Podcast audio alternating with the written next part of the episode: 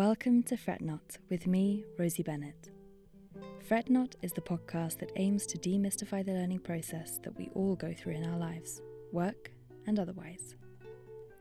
I'll be talking to the champions in our field and help us to work out how we can learn from what they've already figured out. Nothing in life is a linear process, so let's get more at ease with the ups and the downs and realize that wherever we are in our journey, we really aren't alone. This podcast is brought to you by Augustine Strings, a string company with real heart, and my string of choice. Check them out at augustinestrings.com. In today's episode, I speak to composer Stephen Goss. Steve was born in Wales in 1964 and spent his early life dabbling with playing guitar, violin, and viola, eventually finding himself with a love of writing music. He attended Wells Cathedral School and went on to study at the universities of Bristol and London and the Royal Academy of Music, where he's currently a professor of guitar alongside his long standing position as the Professor of Composition and Director of the International Guitar Research Centre at the University of Surrey. Steve's music receives hundreds of performances worldwide each year and has been recorded on more than 80 CDs. His works have been performed by many of the world's leading orchestras and has been commissioned works by the world's most loved performers, including percussionist Evelyn Glennie, tenor Ian Bostridge, and guitarist John Williams. In today's episode, we discussed the myths of talent, genius, and tradition, and we started by reflecting on prejudice and bias in the guitar world. There's a wonderful book by Malcolm Gladwell called Blink, which really mm. kind of sums up our prejudice very, very well. Because basically, he says that we've been we've evolved to make um, snap decisions about things, just thin slicing, so that we take in the minimum amount of information from the outside world and process it as quickly as possible to come up with a kind of understanding of it. Uh, mm. And it's within that moment we can be we can sit down and consciously and say, oh yes, you know, I'm not biased at all. I'm uh, I'm I'm fine. You know, oh yes, I'm absolutely. And and yet, in this kind of uh, thin slicing moment, all those deep lying prejudices immediately jump in, and there's nothing we can do about it because they're coming from our subconscious minds, and it's just there. So it's you know it's it's nothing. It's something we can never ever be complacent about, uh, and it's something that we've constantly got to uh, consider and reconsider. Uh, it's not anything that's ever going to be fixed, you know, during our lifetime. It's only when there have been several generations and that kind of initial mindset begins to get unpicked. But essentially, we live in a in a sexist and racist world, and we've just got to somehow combat that wherever we can. I mean, one one of the things I've enjoyed recently in composition competitions is that it's all done anonymously, and that and that's great because I know the amount of unconscious bias that comes in as soon as you know this, even the slightest thing about somebody.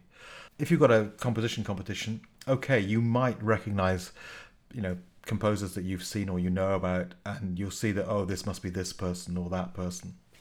But on the whole, it, it's pretty blind. So you don't know male, female, black, white, and it's a wonderful environment to be in because you're, you know, you're not being guided by any of these factors. I mean, the way that unconscious bias works in competitions on juries and so on is that if you sit on a lot of juries, you get to see the same players a lot.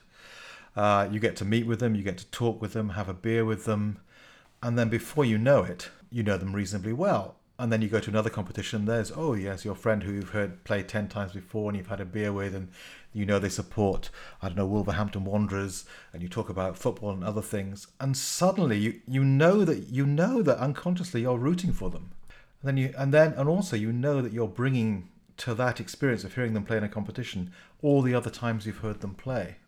So you're not really judging them on that one day, that new thing, uh, unless you put all your effort into doing that. Well, you've been sitting on juries for some time now, and I wondered, within that competitive sphere, how have attitudes changed towards prejudice and bias over time? One of the things that I found really surprising uh, when I started doing juries was that the patriarchy were pretty ignorant on the whole. And there wasn't this kind of depth of expertise um, and knowledge that uh, I was expecting, really. Um, I have to say, this is changing. I mean, one of the things that's happening in the guitar world is a, an enormously fast evolution. It's a bit like computer technology. Mm-hmm. It's happening at a kind of exponential rate.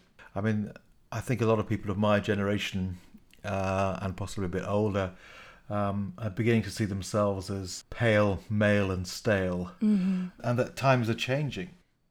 Steve Goss, what is a lesson that you've learnt that has been the most meaningful to you? Um, I think this is the idea of the talent myth. The idea that somehow some people are more gifted than others, and it's something that, in a sense, is something you can do nothing about. I think the most meaningful lesson for me is the fact that actually we are in control of our development of, as musicians.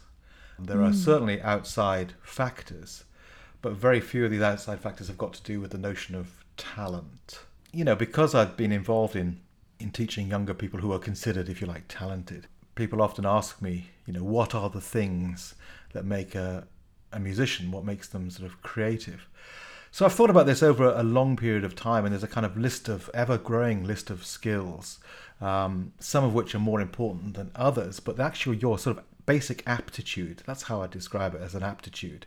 You know clearly some people will sit down at an instrument and they'll start playing and they they can sing things back quickly. Okay there's some element of aptitude but the people with the best aptitude are not the people who have the best careers. Nothing like it in fact so aptitude is pretty low on the list the talent i think the first and most important thing is imagination just thinking slightly differently and having that kind of what if attitude. Oh, let's try hmm. that. If that person can do this, maybe I can do that.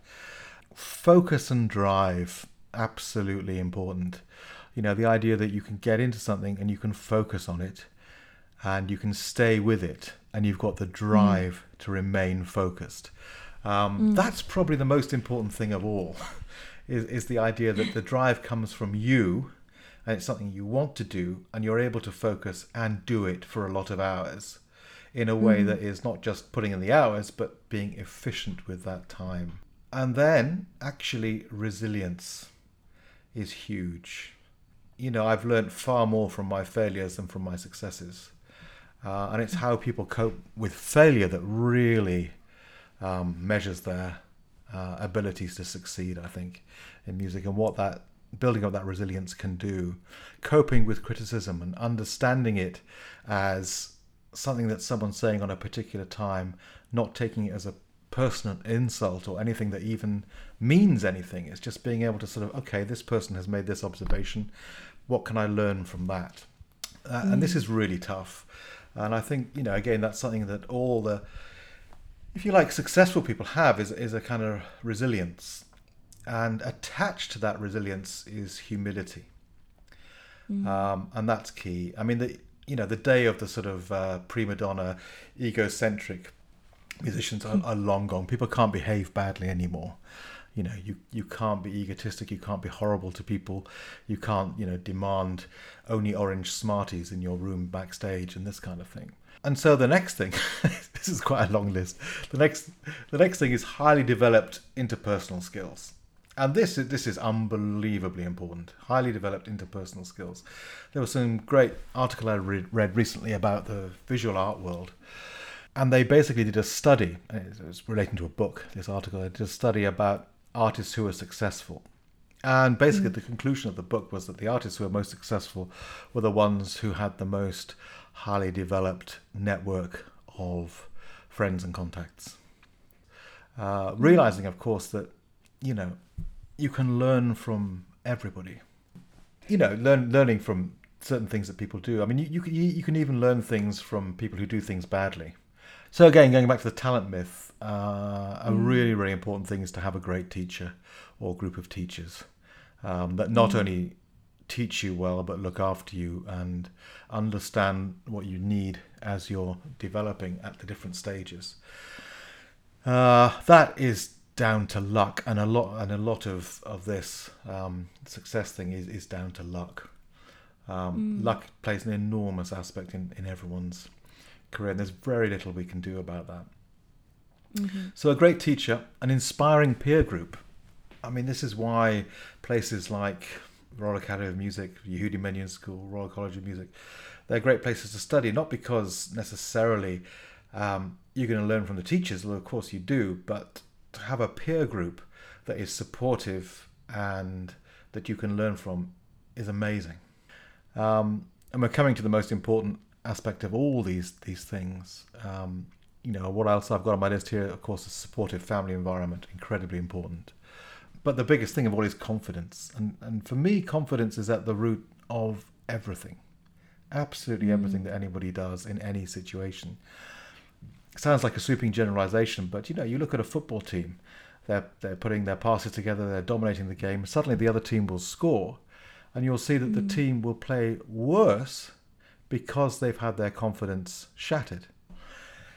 And this is really mm. hard. I mean, I think you know everyone has confidence issues. You can't you can't pretend for a second that you can just go out and be super confident, because mm. confidence exists in this tiny, tiny sort of uh, thread between arrogance and self-deprecation. So go too far one way, and you just become arrogant, unpleasant, and you're not nowhere near self-critical enough.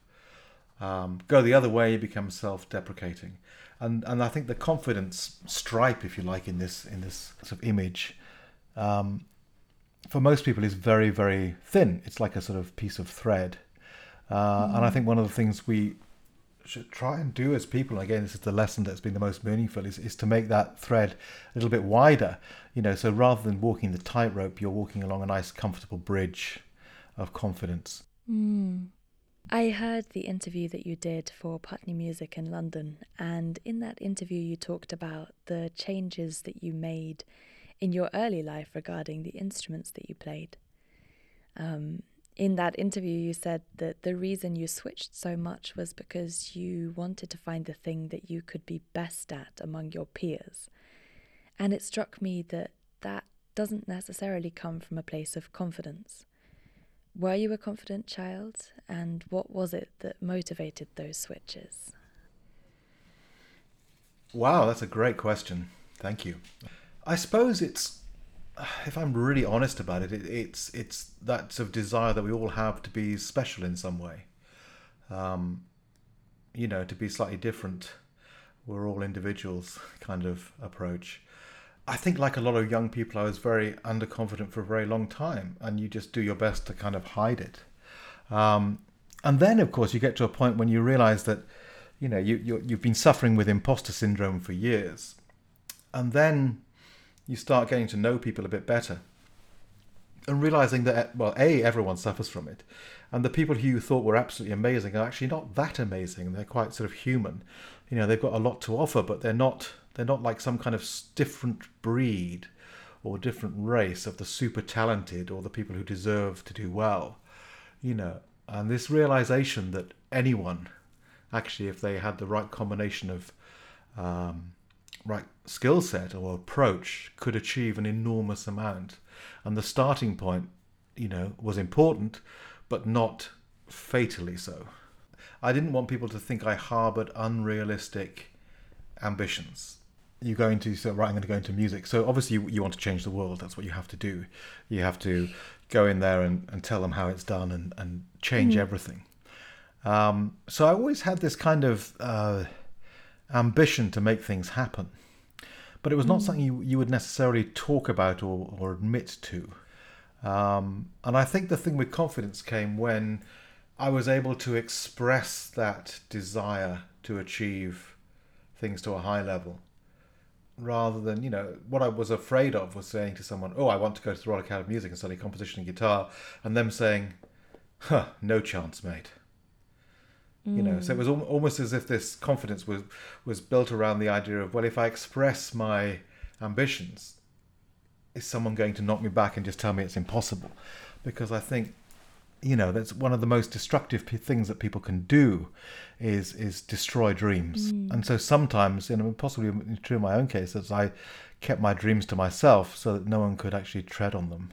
Dreaming is a huge part of our lives as musicians and it can be easy to get bogged down by self-doubt and outside judgment.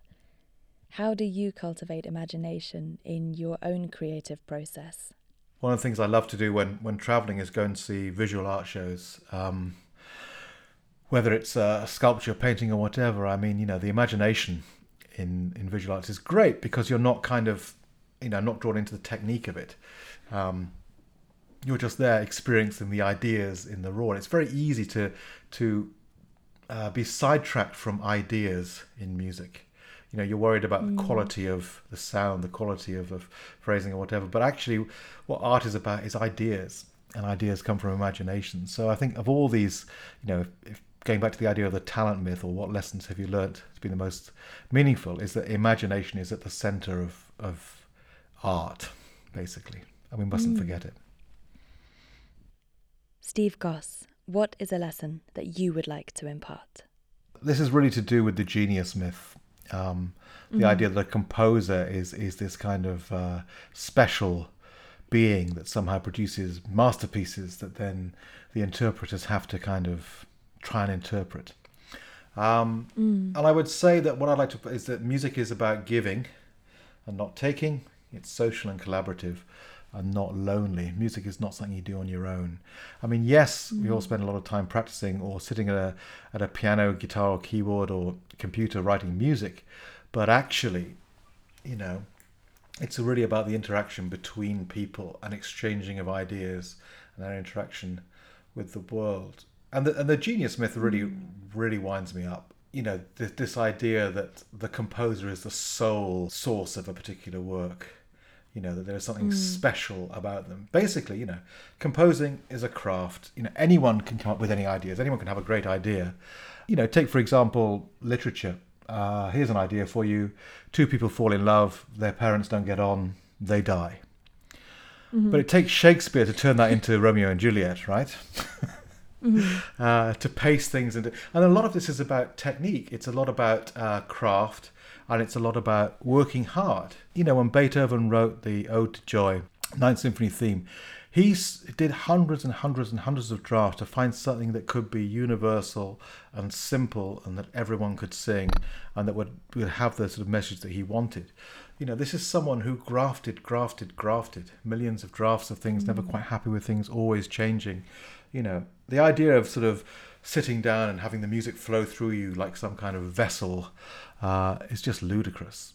I think as, as interpreters, as guitarists, uh, people have far too much uh, respect for the score, as if it's some kind of mm-hmm. sacred text.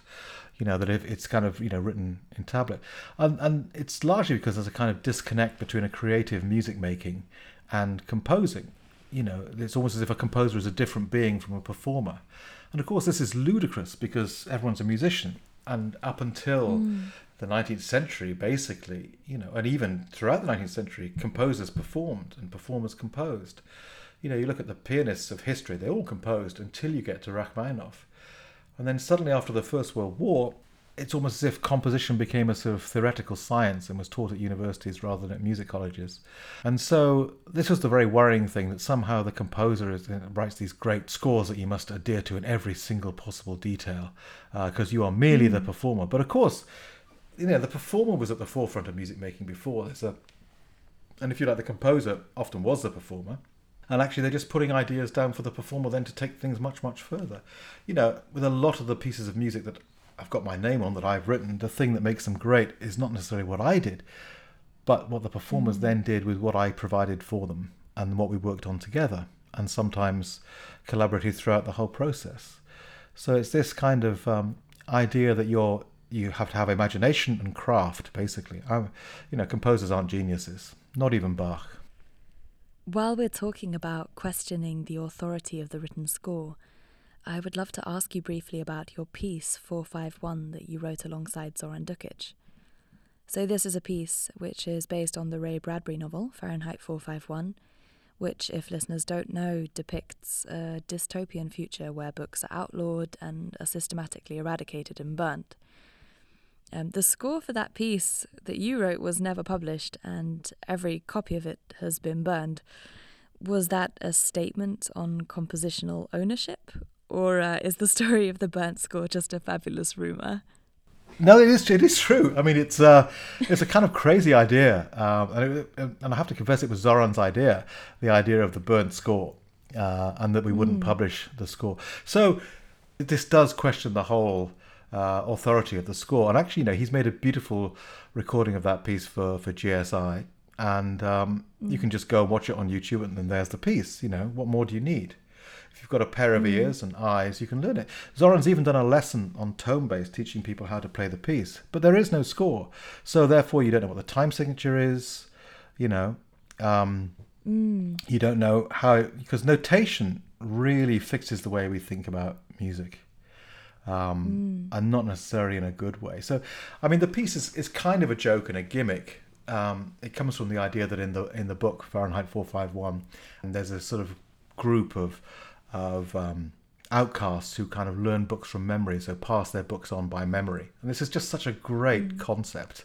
Uh, I just love the idea of a, of, you know, a piece that is only passed on through memory and oral tradition, like so much music was, of course, um, which is why so much of the sort of wealth of of folk music and uh, other aspects of music was, was completely lost, popular music completely lost, because there was no kind of notation.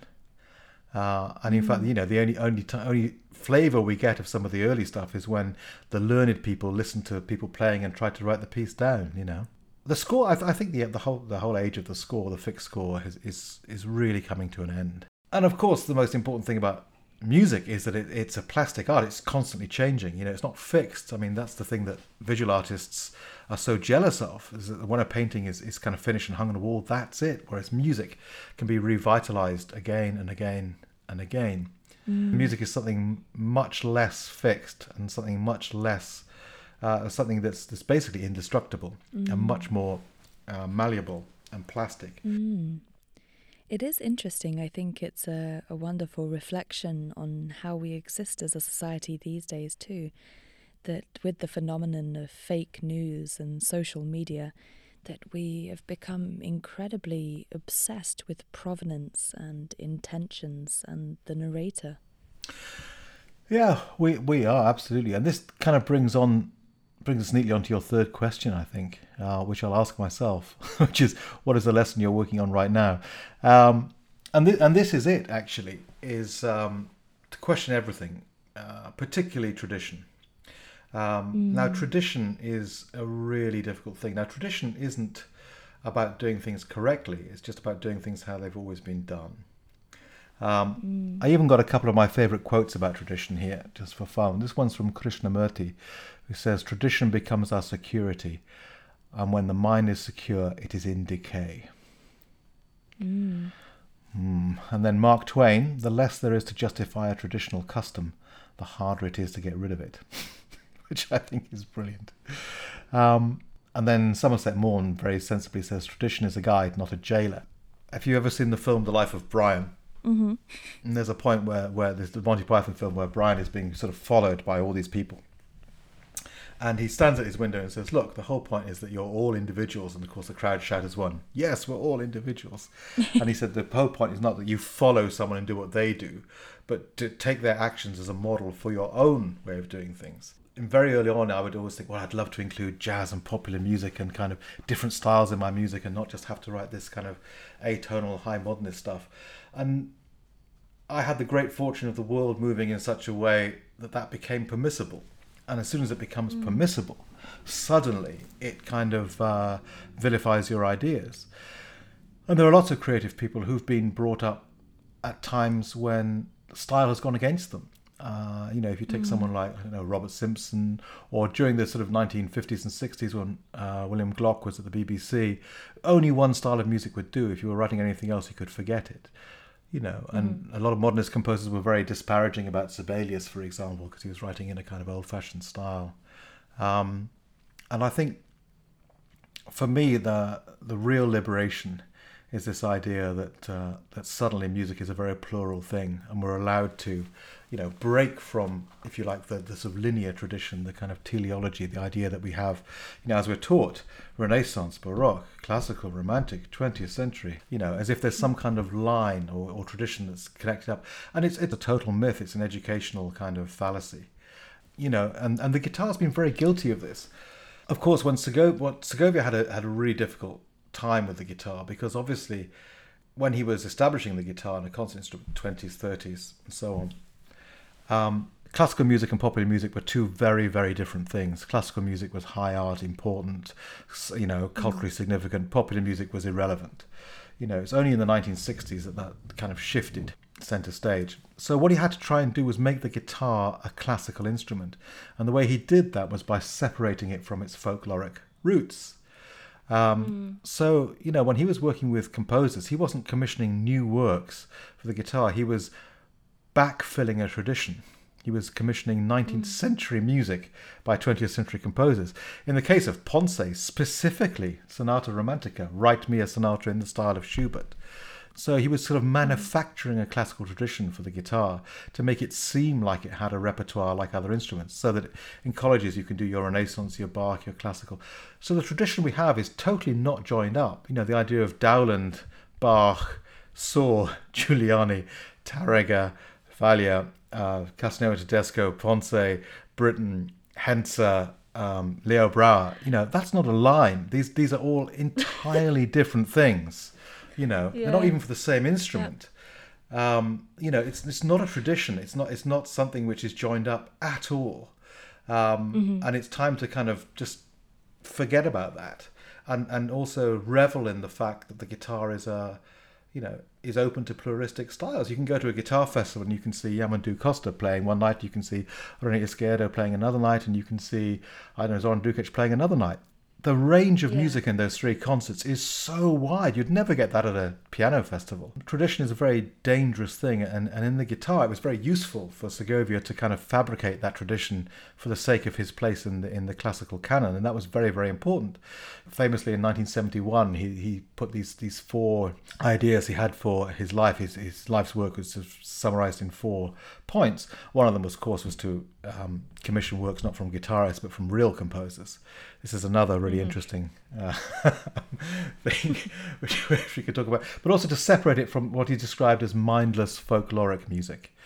And you know, he was very disappointed when composers actually showed some of the guitar's tradition in their works. He didn't like Turina's sonata because it included things which reminded him of, you know, Spanish traditional folk music. So therefore, it was not acceptable. It had to be high art. But of course, in 1971, that's what the world was like. But it ain't like that anymore. So, you know, why on earth we sort of hang on to this tradition? And, and, and you know, it's perpetuated in music college um, syllabuses and it's perpetuated in associated board exams you know, that somehow, you, you, know, you have this history and you have to play all the history. Of course you don't.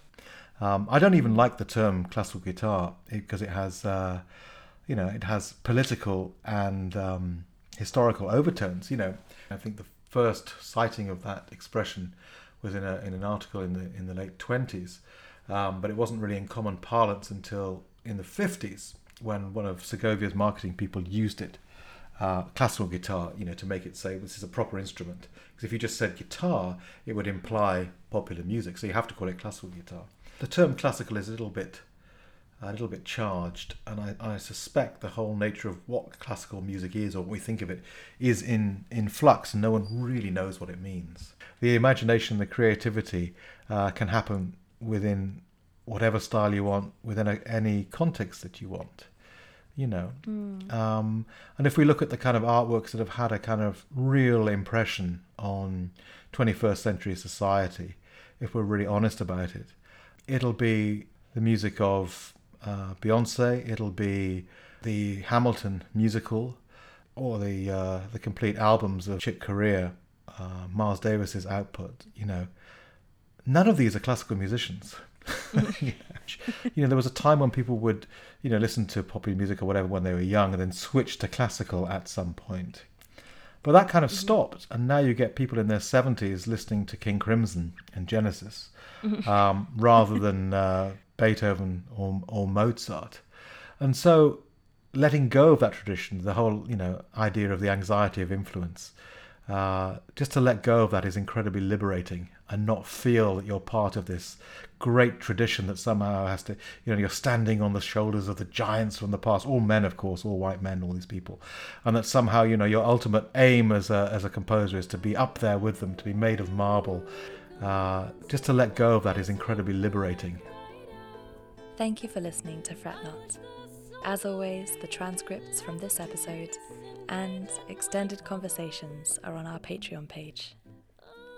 Join me in two weeks' time, where I'll be talking to Alexandra Whittingham about social media, classical music education, and imposter syndrome.